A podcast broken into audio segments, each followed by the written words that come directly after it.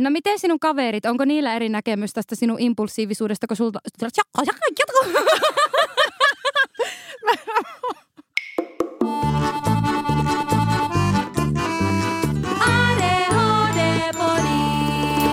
Mia on Ringa ja tässä mun kaverina on... Fredrika Vai Reetta?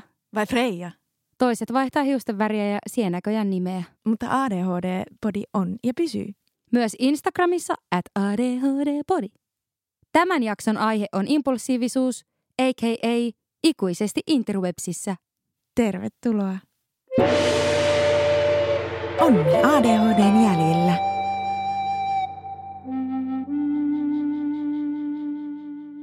Impulsiivisuudella tarkoitetaan taipumusta toimia ja puhua hetken mielijohteesta harkitsematta toiminnan mahdollisia seurauksia.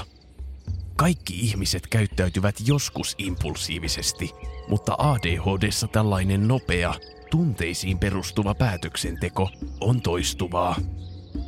Valtaväestöön verrattuna ADHD-henkilöt voivat siis olla suorapuheisempia, seksuaalisesti estottomampia, harkitsemattomampia liikenteessä tai helpommin yllytettävissä kyseenalaiseen toimintaan. No on niin ennenkin tehnyt kärrynpörä sillan kaiteella. Siinä missä poukkoileva ajatuksenjuoksu tai tarpeeton riskinotto voivat hankaloittaa elämää, ovat impulsiiviset ominaisuudet myös ADHD-henkilön valttikortti. Heittäytyminen ja hetkessä eläminen, avoimuus ja ennakkoluulottomuus sekä nokkela huumorin taju tekevät monesta ADHD-henkilöstä pidetyn ja kiinnostavan. Impulsiivinen toiminta on haitallista silloin, kun se aiheuttaa vahinkoa itselle tai toisille, tai kun se alkaa jälkeenpäin kaduttaa. Riskikäyttäytymistä on kuitenkin mahdollista opetella hallitsemaan.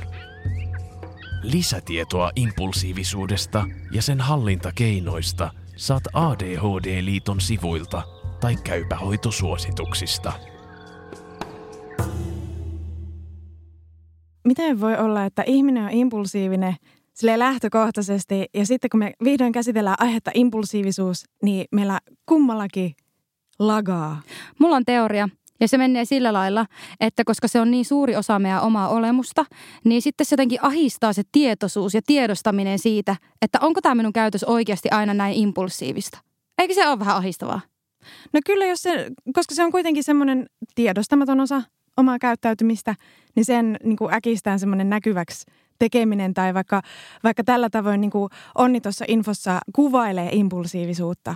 Ja se on ihan siis sellainen checklisti itselle, että no ja tää, no ja tää ja oi rattiraivo, kyllä niinku vitsi hattu palaa aina kun ajaa autoa. Siis mulla on semmoisia frendejä, joihin mä oon tutustunut ihan jossain muussa yhteydessä. Ja ne ihmisparat ensimmäisen kerran istuu mun kyydissä, kun me ollaan matkalla autolla johonkin ja minä ajan autoa. Ja niille tulee ihan semmoinen, että kuka ihme tuo on. Että mä en ole tavannut koko tätä tyyppiä ollenkaan. Mä siis olen oikein vastuuntuntoinen ja hyvä kuski, ei siinä minkään, mutta, mutta mulla on myöskin tosi lyhyt pinna siinä mielessä, että mä saatan puhkua siellä ratin takana ö, muille kanssaautoilijoille, vaikka mä en niin muuten tietenkään toimisi harkitsematta. Mie on tiedätkö ihan sinun vastakohta tuossa asiassa.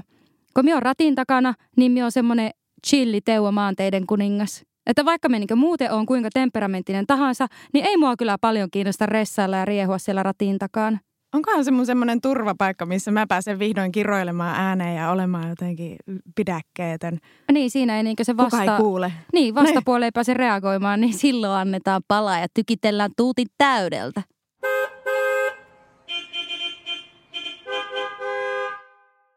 Fredu, mistä impulsiivisuus johtuu?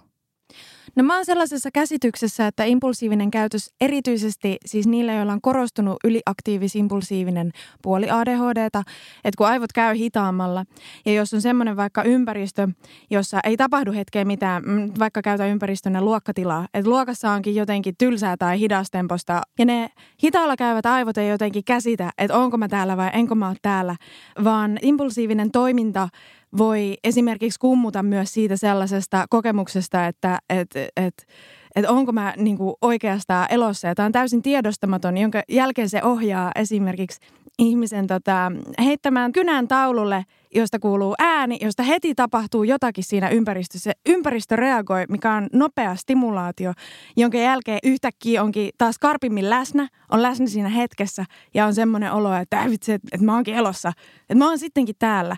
Vaikka, vaikka se voisi lopulta olla häiriökäyttäytymistä, joka itsessään sitten sillä olisi muita seurauksia, mutta sitä seurausta ei ajattele siinä kohtaa, kun on niin tylsistynyt, että kaipaa vaan sen ympäristön ikään kuin heräävän elon, jotta on itse siihen yhteydessä paremmin. Tämä on jotenkin haastava aihe ehkä itselle, koska tuntuu, että oma ihan niin kaikki toiminta perustuu siihen elossa olemisen kokemuksen hakemiseen jostain, koska se oma käyttäytyminen on varmaan hyvinkin impulsiivista monen ulkopuolisen silmi. Tai sille, että se ei itsestä tunnu mitenkään impulsiiviselta, koska se on itselle semmoinen normi, mutta ulospäin se voi olla tosi hasardia – Esimerkiksi vaikka niin kuin, minä koen, että mulla on tosi harkittua liikennekäyttäytymistä, mutta joskus minä saatan keksiä jonkun idea, että no niin, tässä motorilla vaihdetaanko kaikki paikkaa tässä autossa silleen, että yksikään ei ole samalla paikalla kesken ajon, tiedätkö, silleen, että meikä hyppää täältä takkaa tuonne kuskin penkille ja näin. Niin kyllä tämmöisiä typeriä ideoita voi tulla. Ei, ei siis oikeasti ole tapahtunut. Niin, mutta, mutta, sillä, että, mutta sitten taas jossakin ohitustilanteet ja tämmöiset, niin niissä olen oikeasti hyvinkin tietoinen. Että minä jotenkin niin kartoitan ne aika hyvin minun mielestä ne todelliset riskit versus sitten se, että tästä saa vaan helekkari hyvät adrenaliiniryöpyt. Oisko mahdollista, että meillä on tässä ringa elävä esimerkki, että sulla on impulssin hallintakeinoja? Eli sä oot oppinut – hallitsemaan impulsiivista toimintaa esimerkiksi siten, että liikenteessä sä tiedostat riskit hyvissä ajoin ja osaat toimia sen mukaan niin, että se käytös ei tuu um, impulsiivisesti. En tiedä, johtuuko tämä siitä, että mullekaan ei tehty sitä diagnoosia ihan lapsena, mutta koska mulla oli tosi vahvat oireet jo lapsena, niin minä jouduin kehittelemään niihin just näitä toimintakeinoja, hallita niitä. Niin se on hyvinkin mahdollista, koska jos nyt rehellisyyden nimissä sanotaan, niin minä olen tarhaajassa tippunut ajavasta autosta, heittänyt siskoa partakoneella päähän, saanut huuleni auki, mikä tämä on, keinutuoliin. Mulla on tullut reikä päähän, kun minä olen hyppinyt porukoitteen sängyllä, sille, että minä olen hypännyt selälle ja osunut siihen puukaiteeseen siihen sängyn päätyyn. Sitten minä kerran kysyin äitiltä, että miksi mulla on tämä reikä nyt tällä lailla paljon alempana, että eikö se ollut paljon ylempänä silloin, että kun multa tikattiin se pää. Niin sitten äiti sanoi, että He, aa, no tuo on se toinen. Tuo tuli siitä, kun siellä oli sen patteri. niin mulla on varmaan niin ollut tätä jonkunnäköistä impulsiivisuutta tai jotain riskialttiutta silloin lapsena. Ja sitten minun on pakko ollut kehitellä jotakin keinoja, että sitä ei niin ihan niin paljon huomaisi. Niin sitten se on juurtunut sillä tavalla, että minä on oppinut kartottamaan, että mitkä on oikeasti oikeasti niitä riskin paikkoja. Että toki minä on aikuisielläkin ollut varmaan en halua laskea kuinka monta kertaa esimerkiksi magneetti- ja röntgenkuvissa ja yleensä nekin jostakin ihan typerästä jutusta, että mien niin edes, itse asiassa kun mien koe olevani riskialtis, niin kuin se kuulostaa tosi ristiriitaiselta tuohonkin verrattain. Mutta minä on ehkä ihminen, joka tekee niin paljon asioita, niin totta kai myös silloin ylipäätään tapahtuu enemmän. Se, joka istuu kotona, niin eikä sille nyt niin kuin kummemmin tapahukka. Niin eikä koti ole kuitenkin vaarallisin paikka, että sinne todennäköisemmin kuolee, että eikö sulla hyvät kotivakuutukset sitten? Jep, tai muutenkin vakuutukset koko ajan jossakin kuvissa. Hei muuten, pitäisikö vakuutusyhtiö sponssata meitä? Me on ainakin semmoinen kävelevä tapaturmavakuutusmainos.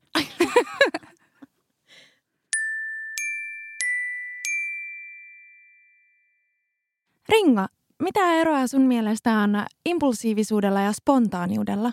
No mun mielestä niillä ei ihan hirveästi ole eroa.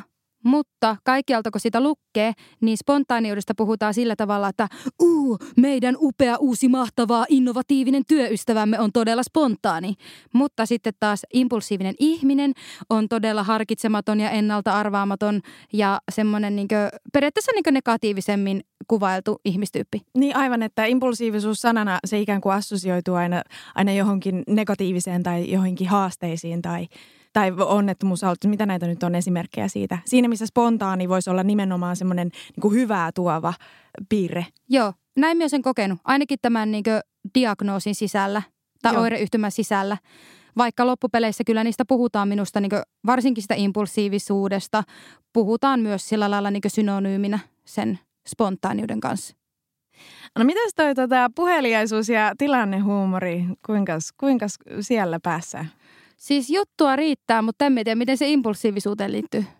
No puheliaisuushan on jostakin kohtaa impulsiivisuuteen kytköksissä myöskin, että saattaa olla, että ö, sekä niin, että sitä asiaa riittää, sitä jutujuurta keksii hetkessä, heti kun tehdään tätä podia, niin sitten tehdään, sit tehdään me ollaan molemmat, no niin, tuota, mutta, mutta siis tämmöinen tota, sammakko suusta pääsee. Tiedätkö? Semmoisen ilmiö, että oot jossakin, kaikki on ihan hitsi kivasti ja hyvin ja sitten meet ja suusta tulee jotakin, mitä ei tehi pysäyttää ja se jäädyttää koko sen tilanteen tavalla tai toisella ja mietit jälkeenpäin, että ei voi olla totta, että nyt mä oon loukannut jotakuta vahingossa tai, tai mikä se ikinä on se seuraus. Mulla ei ihan hirveästi käy sitä, että mä jälkikäteen mietin sitä, koska mulla käy yleensä niin, että se, kun se tilanne on päällä, niin mä jotenkin niin hoksaan sen että koko tilanne on sillä lailla pysähtynyt, niin kuin Matrixissa se luoti, tai menee yhtä hitaasti. Ja sitten me vaan niin kuin näen sen lapion, otan sen käteen ja kaivan sitä kuoppaa yhä syvemmälle. Saatko sä käännyttyä sen niin kuin voitoksi itsellesi? Onko se semmoinen niin kuin itselle nauramisen taito? No siis joo, kyllähän se fakta on, että harvoin ihmiset nauraa minun kanssa. Ne nauraa enemmän meikäläiselle. Sama pätee siihen, että ei, ei kyllä tässä olisi elossa selvitty, ellei osaisi itselleen vähän nauraa. Ja se on ilmeisesti semmoinen vähän pakkotaito, joka tulee monille ADHD-piirteisille ihmisille sille elämä, elämänkoulun kautta. Joo, se on kyllä niin todellinen elämämme-koulu.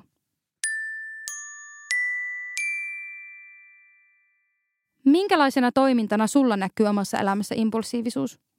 Minähän on mielestäni hirveän hauska ja todella tilanne huumorintajupitoinen, mutta se on todennäköisesti ehkä, ehkä vain minun mielipiteeni. En osaa sanoa, että jakavatko sitä kanssa ihmiset ensinkään.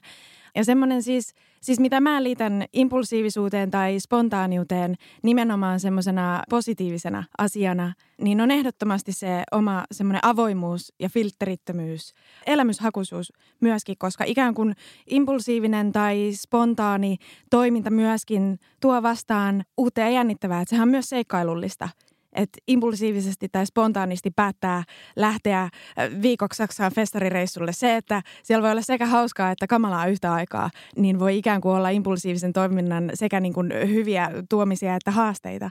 Minun mielestä me päästään nyt vasta tähän ytimeen.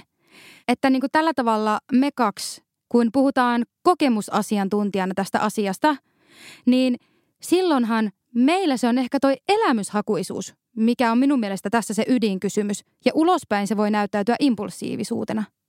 Et se, että minä joskus suutuin kavereille, kun ne ei suostunut ryöstämään minun kanssa Lidliä, kun meillä oli tylsää, niin ei se välttämättä ollut muiden mielestä niin kuin, tai siis silleen, no en minä, en minä nyt oikeasti olisi mitään ryöstänyt. Herra Jumala, mitä te kuulijat siellä nyt ajattelette? Mutta siis pointti on se, että se voi vaikuttaa impulsiiviselta käytökseltä. Ja minusta se on niin kuin ehkä enempistä elämyshakuisuutta.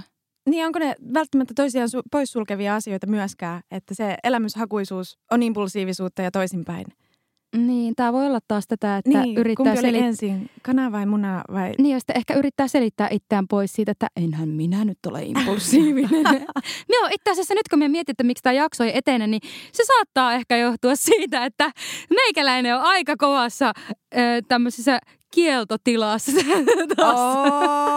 oh, burn. burn! Tämä on sellainen henkilökohtainen roustaus itselle.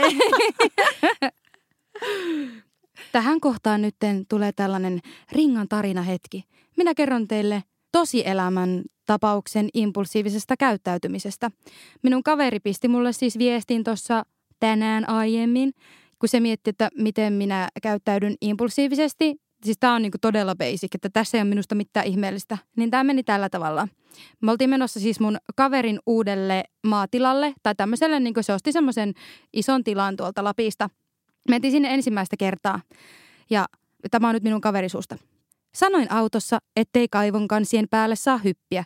Kysyin vielä, että ringa, kuuntelitko? Joo, joo. Ja viiden minuutin päästä sinä hyppäsit kaivon kannen päälle ja minä huusin. Suluissa mitattiin kaivo pääsiäisenä, se on kymmenen metriä syvä. Onneksi se lahokansi kesti just sen verran, ettet kuollut mun pihakaivoon. Niin tämmöistä saattaa sattua ja mien todellakaan muista esimerkiksi tätä tilannetta ollenkaan. Mm. Että niinkö, tavallaan, että se on, se on todella arkipäivästä hommaa. Eli onko niin, että sun impulsiivinen toiminta, käytös ja puhe ei ikään kuin tallinnut sun omalle kovalevylle ja siksi ehkä on myöskin semmoinen olo, että no en mä nyt ole niin impulsiivinen. No jotenkin tolleen se just menee. Ja sitten mun muutkin kaverit sanoo, että se on niin integroitunut osa mun käyttäytymistä, että ei ne enää edes reagoi sitä. Ne reagoi sen, jos mietin pitkäjänteisiä suunnitelmia ja oikeasti toteutan ne. Ja sitten toinenkin kaveri sanoi, kun mä kysyin, no missä se sinun mielestä mukaan näkyy, että onko minä mukaan impulsiivinen, niin sitten se sanoi, että no joka kerta kun me puhutaan. Että tavallaan se on, vaan niin kuin, se on vaan niin sitä olemusta, että ei sitä välttämättä voi erottaa siitä persoonasta.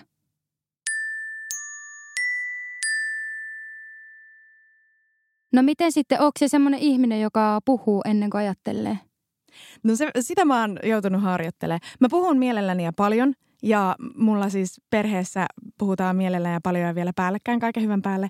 Että sitä semmoista on siis hyvin sellaista filteritöntä puhetta on paljon mun perheessä. Ja mä oon myös siis siten täysin filteritön, että mä saatan jakaa itsestäni hyvinkin henkilökohtaisia asioita – hyvinkin niin kuin jopa tuntemattomille ihmisille tai täysin jotenkin harkitsematta sitä tilannetta tai niitä ihmisiä tai yhteyttä, jossa mä puhun mun asioista. Mä oon siis antanut lehtihaastattelun masturboimisesta. Ja mieti, mieti, se ei ollut mulle mikään ongelma. Mä totta totta kai mä puhun tästä aiheesta. Tämä on niin kiinnostava ja mulla on tästä sanottavaa. Ja vasta siinä vaiheessa, kun mä sain sen oikoluettavaksi, mä mietin, että ei hyvä ihme. Ei hyvä ihme. Mikä niinku, mikä saa ihmisen, nyt se on ikuisesti interwebsissä. Sieltä lukee se minun mummo ja vaaria, vaaria, mummo. Mitä nekin ajattelee, että mulla on, mulla on joku äh, aktiivinen ja terve äh, seksuaalinen äh, elämä äh, tai suhde itseeni. Eli, niinku, eli niinku se filterittömyyden ja avoimuuden um, kääntöpuoli on se, että jälkeenpäin toisinaan on semmoinen olo, että ai että kun jotain pitäisi joskus itsellään, että säilyisi se semmoinen oma yksityisyyden kokemus myös. Yksityisyys, mitä se on? Luksus totta. Joo, minä luulin, että se on paha, kun minä nuorena tutustuin semmoiseen mieheen, joka soitti mulle vahingossa. Sitten me alettiin vaan aina puhumaan ja sitten mä aina, se aina soitteli mulle välillä ja ihan niitä näitä rupateltiin. Siinä ei ollut siis mitään semmoista, niin voisi ajatella jotakin vinksahtanutta. Se muun muassa suositteli minua lukemaan kirjan Hyvien ihmisten juhla. Oli muuten aika hauska, sitten kun löysin se joku 15 vuotta ehkä sen jälkeen kirppikseltä ostin sen ja muistin vieläkin tämän miehen. Mulla on muuten edelleen sama numero. Saa saat soitella.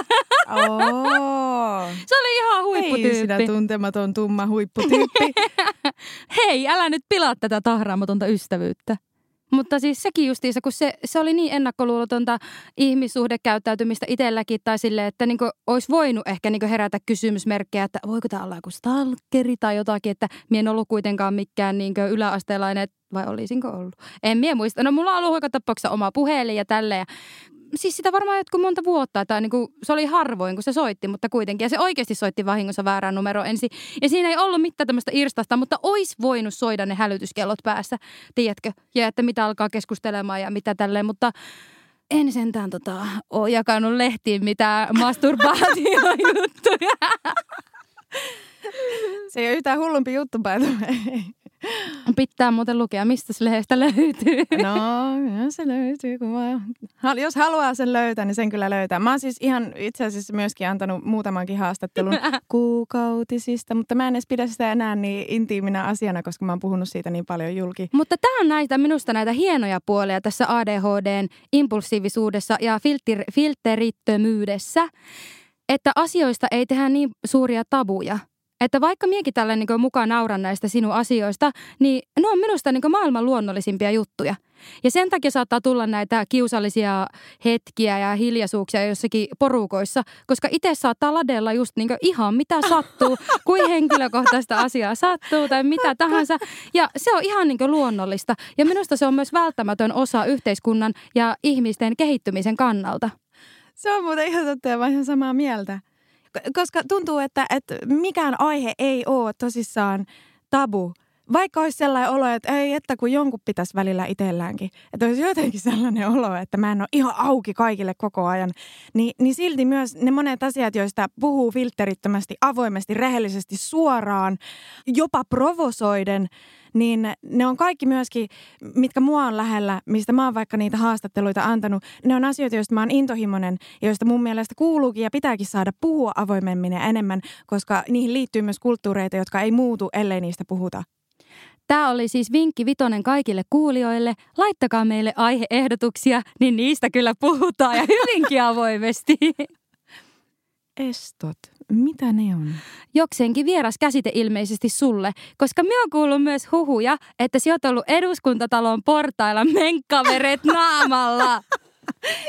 Avaa pikkasen, hei. Kuulemma sellaistakin on käynyt. Tämä on tosissaan, tämä on siis niin kuin ja se oli hyvin suunniteltu ja pitkään harkittu asia, että se ei tapahtunut mitenkään hetken lapsena. Ei ollut impulsiivista vai? Ei ollut impulsiivista, sekin oli haastattelutilanne. Um, sehän meni oikein hyvin siihen asti, kunnes ne kuvaukset oli hoidettu. Ja mä sen jälkeen keksin, että minäpä muuten pyllytän tämän eduskuntatalon. Pyllytän! Pyllytin eduskuntatalon.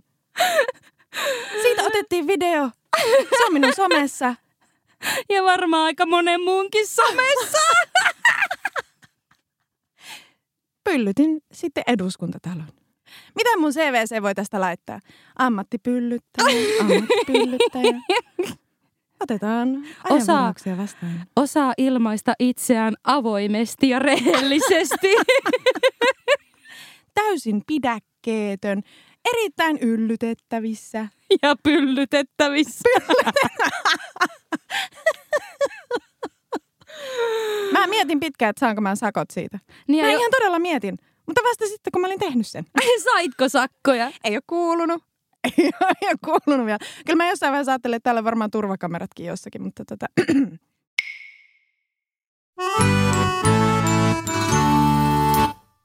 Miten noi nopeat päätöksenteot sun elämässä? Onko sulla joitakin sellaisia konteksteja, missä sulla näkyy se? Teekö esimerkiksi elämään usein äkillisiä muutoksia?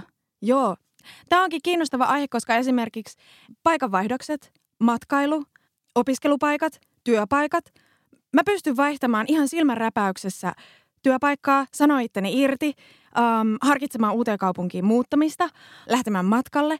Tällaiset asiat, joihin liittyy vahva elämänmuutos tai vahva elämys ja kokemus, niin mulle on ollut aina todella helppoa päättää – hyvinkin nopeasti, hyvinkin isoja asioita siitä, että, että mihin mä lähden matkalle, miten pitkäksi aikaa mä lähden.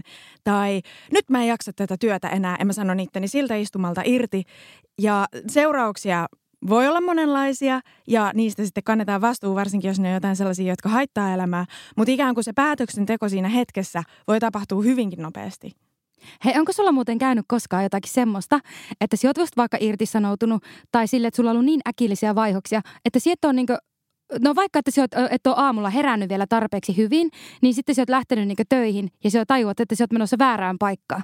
Oi, joo, kyllä. Metroa on vaihdettu parikin kertaa. Oikeesti? Tai, Ei, tai, tai mä oon ajanut väärä, väärän paikan pihaa automaattiohjauksella. Tai... Uskomatonta. Mie, siis, mie heitin tää ihan läpäällä tämän kysymyksen. Mä ajattelin, että ei kaikille käy oikeasti niinkään, mutta kyllä vaan Fredulle käy. kyllä sitä käy. Ei välttämättä siis silleen on a daily basis, mutta sitä kyllä tapahtuu säännöllisesti. Ja se on joka kerta sellainen pieni murskaava tunne, että ei ole totta. Taas me täällä vaihdamme junaa tai mitä ikinä. Mulla tuo ehkä jotenkin näkynyt enemmän siinä, että minun elämäntyyli ylipäätään on semmoista yhtä lentoa, että minä tosissaan asun asuntoautossa yli puolet vuodesta, koska se on niin mahtavaa, niin mulla käy tosi usein sitä, että kun minä herään aamulla, kaikilla on varmaan lapsena käynyt tätä, että kun ne herää, niin ne ei ole varmoja, että missä mie oon. Ja. Tämä on ihan uskomattoman siistiä, että me on pystynyt pitämään sen Jaa. tunteen aikuiseksi asti ja sitä käy about vähintään viikoittain. Ei, ei aina päivittäin, mutta joskus toisinaan myös sillä lailla.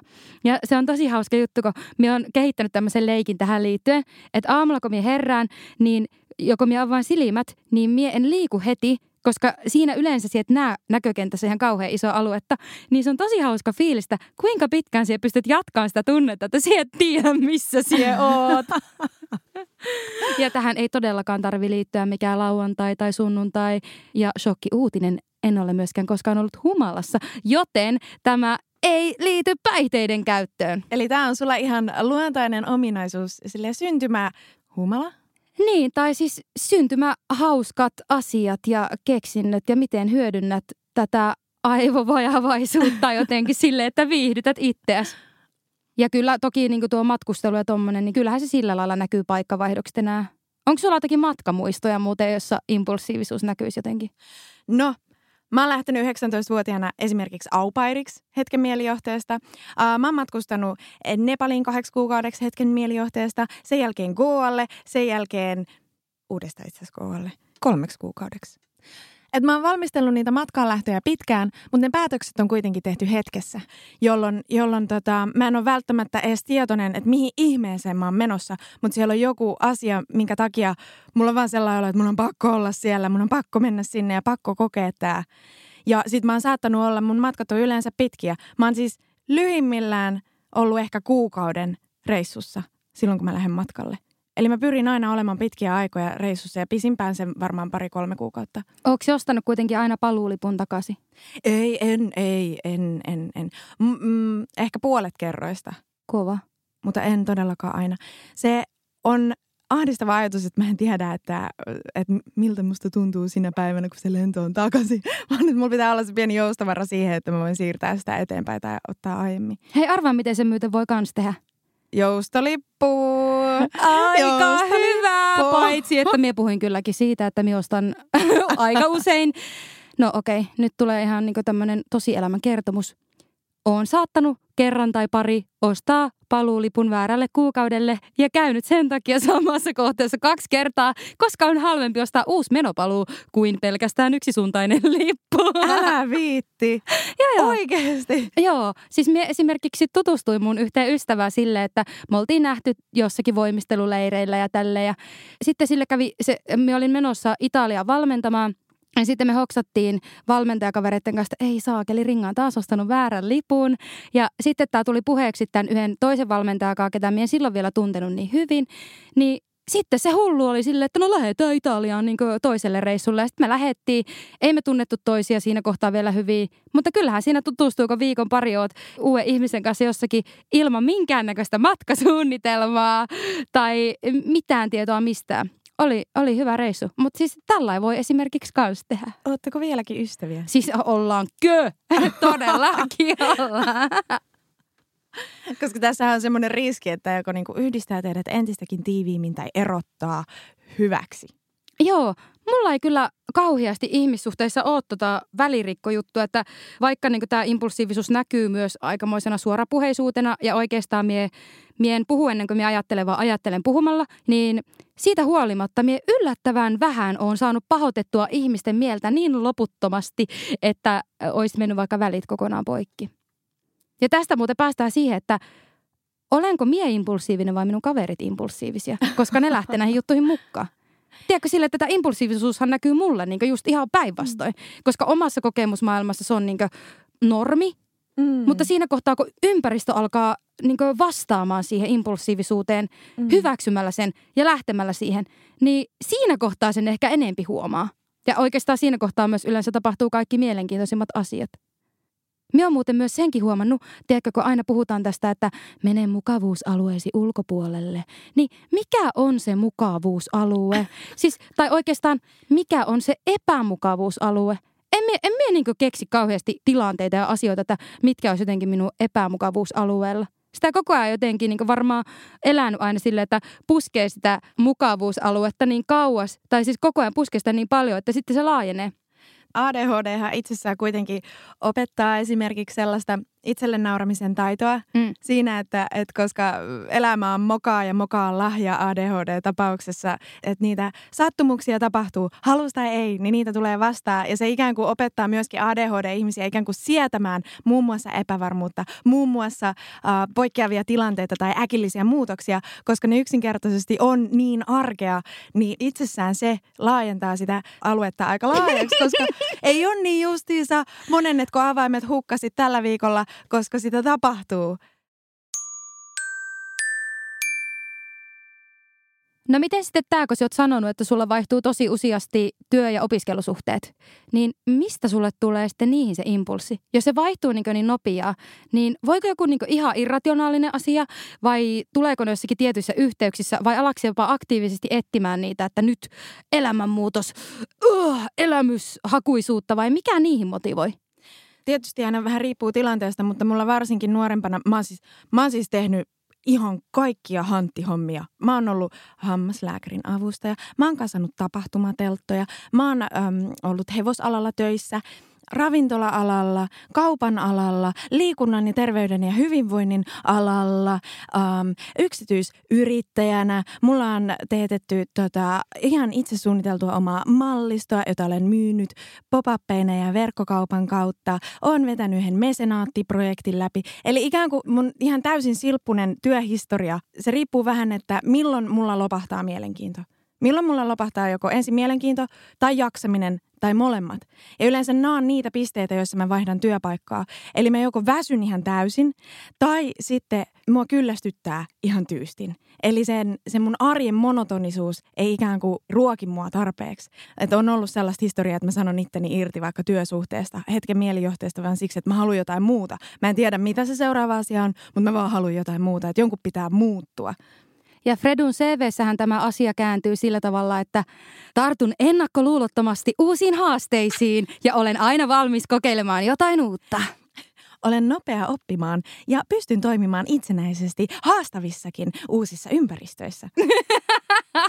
Olen puhelias sosiaalinen, helposti muiden kanssa toimeen tuleva tiimityöntekijä, jolla on täydellinen auktoriteettikammo ja kyky provosoida sekä provosoitua milloin mistäkin. Aamen. Mä oikeasti haluaisin soittaa sille kaikki mun entiset työnantajat läpi ja, olla sille tota, anteeksi. Mulle selvisi, että mulla on ADHD. Eksät ehkä myös, jotkut entiset ystävät myös, mutta erityisesti työnantajat. No. Ne sentään maksoi mulle siitä mun sekoilusta. Uskomattoman typeriä. Eihän se on hullu, joka pyytää, vaan hullu, joka maksaa. No nimenomaan. Tämän jälkeen meidän on pakko alkaa yrittäjiksi. Että ei enää ole vaihtoehtoja, kuka palkkaa meitä enää ikinä mihinkään. No muistatko Fredu, kun puhuin tässä jossakin kohtaa jaksoa siitä kuopan kaivamisesta? Ah, kyllä, ai. Joo, ei mulla muuta. se nauraa, joka viimeksi kuoppaa kaivaa. Se parhaiten nauraa, joka toiselle kuoppaa kaivaa. Vai omaa kuoppaa? Kyllä. Monttubileet. Monttubileet. Saisiko sinne vielä vaahtoa sekä... vielä tykkää järjestää niitä juhlia. Monttubilet teema. Hei, tervetuloa kaikki. Fredu järjestää heti koronan loputtua. Etitään suurin monttu, sinne vaahdot ja parhaat bileet. Kaikki tervetulleita. Neurotyypilliset, epätyypilliset, kissat, koirat, kummit, kaimat. Mitä muuta vielä tarvitaan? Ota sitä impulsiivista ja spontaania mieltä mukaan, niin kyllä lähtee. Hashtag monttubileet. Onko tämä nyt sitten vihdoin sitä spontaaniutta ja impulsiivisuutta in action?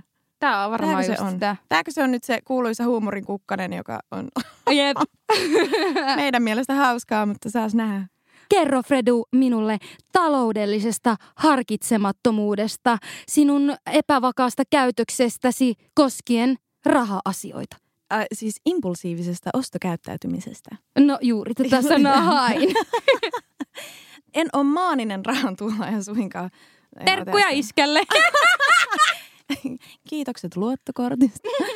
Pahoittelut laskuista. No ei vaan, mutta se, on ihan selvää, että, että rahaa mä en hahmota kunnolla. Ja se on ollut niin kuin koko mun aikuiselämän yksi suurimpia haasteita ottaa ikään kuin rahakonseptina hallinta ja käyttöön. Koska ei ole välttämättä ollut kyse siitä, että onko mulla rahaa vai eikö mulla ole rahaa, vaan mä en hahmota, miten se systeeminä ikään kuin toimii ja välineenä toimii. Ja siksi mulla siis esimerkiksi rahankäytön impulsiiviset puolet voi olla just sitä, että no mulla just tuli palkka, mä voin ihan hyvin ostaa ne Goa-lennot, ei tämä ole mikään ongelma. Ja sitten mä mietin loppukuusta, että millä ihmeellä mä syön tai maksan vuokran. Eli ne ikään kuin on semmoisia hahmotusvaikeuksia ja sitten kun siihen liitetään se epäjärjestys, joka muun muassa tarkoittaa sitä, että on maksanut erittäin usein ja monet vuodet laskut ulosoton kautta tai perinnän kautta siksi, että en vaan saa aikaiseksi maksaa sitä laskua ja mä en pysty selittämään sitä. Niin vaan käy. No ulosottoon ei ole siis itsessään mennyt, mennyt mitään. mä aina niin kuin selviän kuitenkin ennen kuin vaikka luottotiedot menis. Mutta se on ihan outoa, miten säännöllisesti edelleen siis perinnän kautta mulla vaikka menee jotakin ihan peruslaskuja. Ja mä en pysty selittämään sitä millään. Joten sitten mulla on semmoinen ihan natsikalenterisysteemi, millä mä pidän siitä kiinni. Mutta impulsiivisena rahan käyttönä tosissaan esimerkiksi isojen hankintojen tekeminen, jotka vaikka olisikin jollain tavalla perusteltuja, mutta mä en hahmotakaan, että ei se nyt tämän kuukauden budjetti itse asiassa sovi, vaan mä teen sen ja sitten itken myöhemmin. Moi. Oi minu.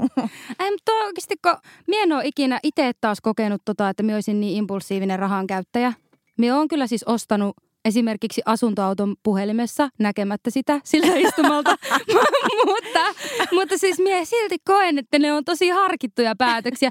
Ja mie maksaa aina laskut esimerkiksi ajalla. mie en tiedä, onko mulle tullut ikinä karhukirjettä. Wow. Siis eikö ole uskomatonta? Wow. Siellä kuitenkin tunnet minut. Siellä niin tiedät, että ei kyllä wow. uskois. Sulla on selvästi toimiva systeemi ja sellaisia elämänhallintakeinoja, joita ADHDn kanssa tarvitaan. Kerro toki vähän lisää. Minä luulen, että minä on semmoinen ihminen, joka itseään aika paljon härkkii ja tuomitsee, tai en tiedä, kyllä minä olen ehkä armeliaskin itselle, mutta minä vaadin itseltä aika paljon, niin minä olen lapsesta asti opetellut sellaisia systeemejä, että mulla esimerkiksi on justiinsa kalenteri, ja minä olen niin tosi paljon ulkoistanut näitä asioita, mitä minun pitää tehdä. Mulla esimerkiksi nykyään on puhelimessa sellainen kalenteri, johon minä niin merkitten aina kaikki. Siellä tulee kaikki hälytykset. Mulla on kuukausitasolla esimerkiksi muistutukset aina tyyli ensimmäinen päivä vaikka, että maksa tämä, tämä, tämä ja tämä lasku ja niin poispäin. Ja mietin se aina ensimmäisenä, kun mulle tulee jostakin rahaa. Ja sitten minä on tehnyt semmoisen systeemin, että mulla on eri tilit eri asioille. Mulla on vaikka niin terveystili ja autotili ja säästötili ja mulla on niin ihan uskomattomat systeemit. Siis minä itsekin välillä mietin, että niin onko mulla niin jotakin tämmöisiä mietin, mitä ne on. Ei niitä voi pakko-oireiksikaan sanoa, mutta silleen, että me on kyllä yllättävän neuroottinen ollakseni näin sekaasi oleva ihminen.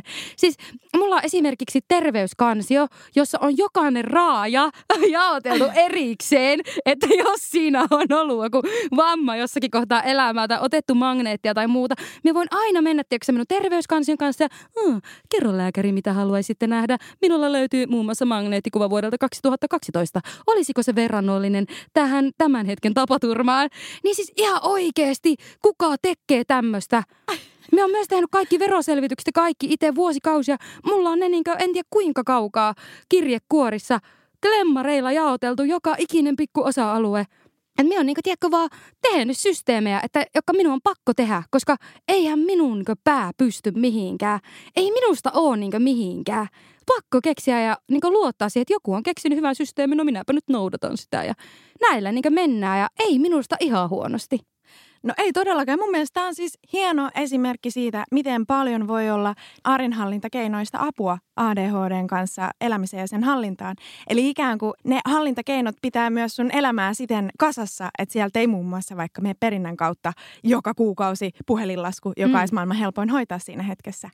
Ja ihan siis samalla tavalla impulsiivisuuttakin on mahdollista oppia hallitsemaan niin, että se ei ole enää sellainen asia elämässä, joka tuottaa haittaa. Koska tosissaan, niin kuin me tiedetään, siitä on haittaa silloin, kun se kaduttaa tai se aiheuttaa vahinkoa ympärillä. Niin ne hallintakeinot on ihan hirveän tärkeitä siinä kohtaa. Musta on hieno elävä esimerkki siitä, että sulla on niitä. Se on kyllä oikeastikin ihan siistiä. Ja sitten tässä päästään myös siihen, että minkä takia jos joku ihminen on törmännyt minun vaikka jossain vertaistukikanavassa, jos koet minut erittäin provosoivana tai provosoituvana henkilönä, niin se saattaa johtua siitä, että mie tosi helposti suivaannun asioista, kun ihmiset puhuu vaikka ADHDsta sillä tavalla, että ne verhoutuu näiden asioiden taakse, että minä olen sen takia impulsiivinen, en minä pysty, kun mulla on tämä ja tämä juttu, koska oikeasti mie on itse niin käsittämättömän oikeasti huono näissä asioissa luontaisesti. Ja me on tehnyt ihan järjettömän työn niiden eteen. Niin jos meikä pystyy, niin ihan oikeasti, kyllä teki pystytte. Siis kyllä ihan varmaan pystytte. En me sano, että se on helppoa, enkä me sano, että se tulee heti. Mutta niin kuin, jumalauta ihmistä, ottakaa ittiänne niskasta kiinni. Ei mulla muuta. Hei, ja te kaikki loput kolme kuuntelijaa, jotka jäitte vielä sinne linjoille, niin Fredulla olisi vielä jotakin sanottavaa. Minun vilpitön mielipiteeni on, että ihmisenhän on saatava saada valittaa se elämästä. Minä on aina valittamisen puolella ja valittamisen lähettiläs. Koska mä koen myös, että se keventää sydäntä ja se keventää elämää. Se, kenen kanssa valittaa, on ehkä se tärkeämpi asia kuin niinkään se, että mistä valittaa. Mutta valitsee sen seuran hyvin, että on hyvässä seurassa sitten, kun valittaa. Joten minusta on ihan oikein, että, että varsinkin jos on myöhäisdiagnosoitu ADHD, niin valita pois. Minäkin valitan. Ja minun täytyy saada valittaa siitä. Ja sitten se seuraava asia sen valittamisen jälkeen on vastuunkanto. Se, että ottaa vastuun myöskin siitä, että ottaa sen asian haltuun sellaisessa ajassa, missä se on mahdollista tehdä, että niitä kaikkia elämänmuutoksia ei voi tehdä hetkessä koska se vaatii aikaa. Se on käytännössä ihan kokonaan uusien taitojen opettelua. Eli vaikka mullakin esimerkiksi tämä laskujen maksaminen on ollut niin kuin ikuinen akilleen kantapää. Ja mulla on siihen systeemi, jotka on vähentänyt ihan merkittävästi sitä laskushouta ja säästänyt multa paljon rahaa elämässä ja stressiä elämässä. Niin silti se on ottanut myöskin aikaa ajaa sisään se systeemi. Ja ei, ketä, ei, ei ketään karhuajaa kiinnosta, että mä sanon niille puhelimessa, että, mitä, että voisiko tämä, nämä perintäkulut jättää välistä, kun mulla on ADHD. Että se on se syy, miksi tämä homma ei etene. Vaan että se on mun kuitenkin vastuulla hoitaa tätä, se asia niin, että, että se systeemi on aukottomampi ja aina pikkuhiljaa varmempi. Mie kerrankin pääsen tiivistämään itse Joo. neiti Fredua. Tämä on kolmen Vn sääntö by Fredu. Valittaminen, vastuunkanto, voitto.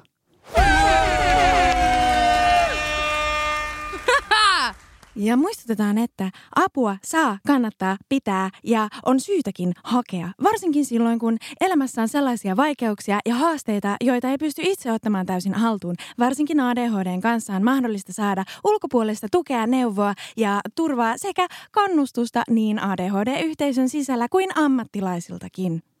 Yksin ei tarvitse pärjätä sellaisten haasteiden kanssa, joiden opetteluun tarvitaan esimerkiksi ammattilaisen ohjausta. Hei Fredu, nyt minä en oikeasti ollenkaan enää ymmärtänyt, että eikö sinusta tämä meidän podcasti riitä tähän vertaistuellisuuteen ja kertomaan kaikkia näitä avaimia joka ikiselle ADHD-ihmiselle? Ja jos tästä meidän solkotuksesta mitään selvää saa joku vielä joku kultailmassa sieltä löytää, niin pieni ihme. ja jos sie rakas kuulija kuuntelit näin pitkälle asti, niin oikeasti annapa itselle pikku uploadit ja käypä ostaa vaikka suklaata ja palkitse itsesi tästä kaikesta. Koska me ainakin, me ollaan ylpeitä susta. Juman kautta, sä oot mahtava tyyppi.